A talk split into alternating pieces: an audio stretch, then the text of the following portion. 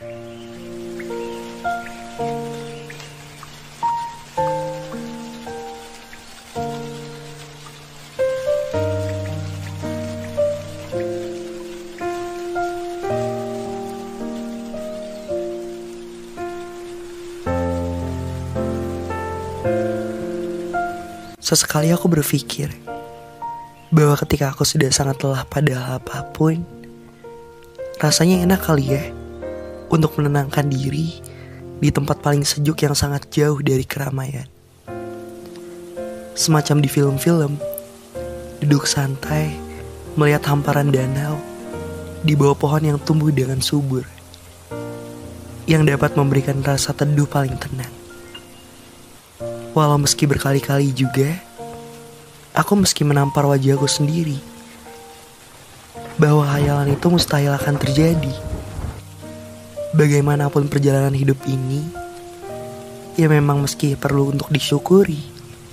Dan hal itu sudah sepatutnya dilakukan, bukan? Kadang hal yang paling melelahkan adalah di saat kita meski berdebat dengan isi kepala sendiri dan lebih lelahnya lagi, kita yang selalu saja terjebak pada kenyataan pahit yang selalu kita gambarkan akan indah pada setiap harapan kita. Jangankan pada mata yang terbuka, untuk tertidur dan beristirahat saja, walaupun dalam keadaan diam di tempat, tapi pikiran kita selalu menari-nari dan berlari entah sejauh mana. Ternyata menjadi dewasa itu melelahkan juga ya.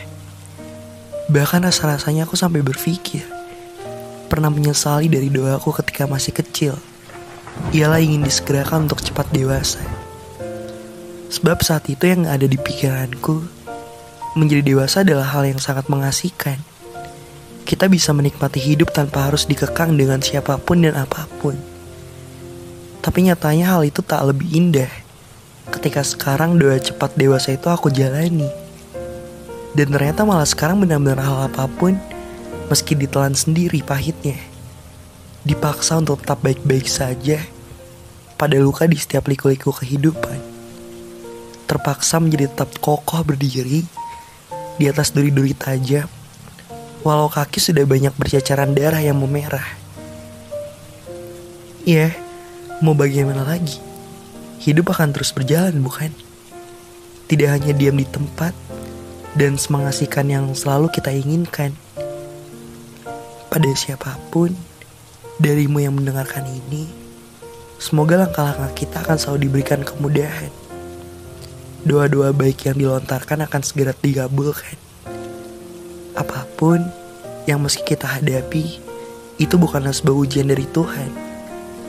Tapi itu adalah bagian rencana Tuhan dari baiknya ia memberikan kebahagiaan dengan cara yang bisa kita dapatkan dengan usaha kita sendiri.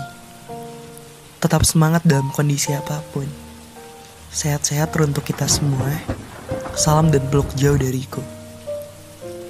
Terima kasih sudah menjadi dirimu yang tangguh, yang mampu mengendalikan rasa kuat pada cobaan-cobaan yang berat.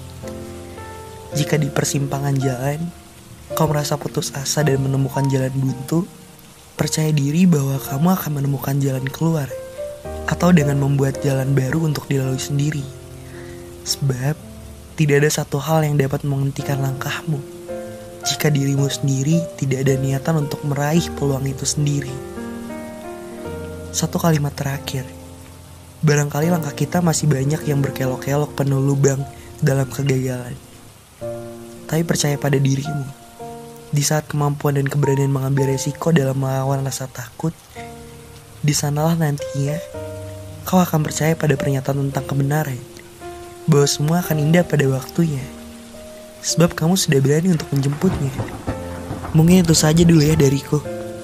Tunggu episode-episode lainnya dari podcast Dewa School. Dan kalau darimu ada yang ingin bercerita dan berbincang hangat bersama aku, nggak apa-apa. Kamu bisa kabarin aku melalui DM Instagram Dewa Sekolah atau di Twitter Langkah Tertati pun juga bisa ke email saya rizkulodewa@gmail.com. Dan buat kamu juga, kalau mau tempat hangat, saya menyediakan grup teman podcast Dewa Rizkulo di WhatsApp.